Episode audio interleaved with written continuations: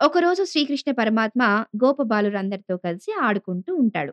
ఆ గోపబాలురందరూ కూడా కొంతమంది గోవులుగా, మరికొంతమంది మేకలుగా, కొంతమంది చోరులుగా, మరికొంతమంది పశువుల కాపరులుగా విడివిడిగా ఆడుకుంటూ ఉన్నారు. అలాంటి సమయంలో కంస ప్రేరితుడైనటువంటి వ్యోమాసురుడు అనే రాక్షసుడు ఈ చోరుల గుంపులో చేరి గోవులుగా, మేకలుగా, గోపబాలురుగా నటిస్తున్నటువంటి బాలలనందరినీ ఎత్తుకొని పోయి ఒక బిలంలో దాచి బిలద్వారాన్ని మూసేశాడు.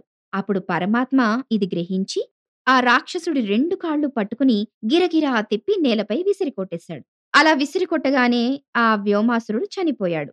కానీ ఆ వ్యోమాసురుడిలోని తేజస్సు మాత్రం పరమాత్మలో లీనమైపోయింది. మరి ఈ వ్యోమాసురుడు గోపబాలురందరినీ తీసుకుని వెళ్ళి బిలంలో వేసేశాడు. అసలెందుకు వేశాడు తెలుసుకోవాలి కదా! వ్యోమాసురుడి చరిత్ర తెలుసుకుందాం. పూర్వం మహాపుణ్యక్షేత్రమగు భవ్య కాశీ నగరాన భీమరథుడు అనే రాజేంద్రుడు పరిపాలించేవాడు.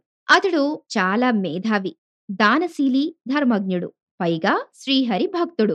రాజ్యభారాన్ని యోగ్యుడైనటువంటి తన కుమారునికి అప్పగించి పరమేశ్వరునిపై అనురక్తుడై తపం చేసుకోవాలని మలయ పర్వతానికి వెళ్ళిపోయాడు. అక్కడ ఆశ్రమంలో నివసించి తపాన్ని సాగిస్తూ ఉండేవాడు. ఒకనాడు బ్రహ్మమానస పుత్రుడు, పరమపూజ్యుడు అయిన పులస్య మహర్షి శిష్యవర్గంతో భీమరథుని ఆశ్రమానికి వచ్చాడు. త్రిలోక పూజ్యుడైనటువంటి పులస్త్యునకు రాజు నమస్కారం చేసి కాని యథావిధి అతిథి సత్కారం చేయలేదు. ధర్మం తప్పినందుకు మహర్షి రాజా ఇంటికి వచ్చిన వానికి సత్కరింపకుండుట అసుర లక్షణం.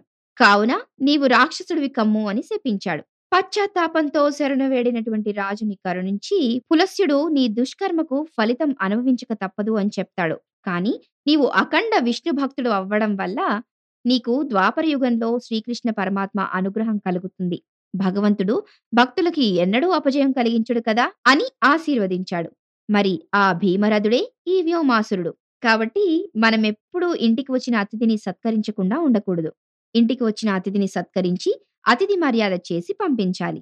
మరి సూక్తిని మరవకుండా పాటించండి.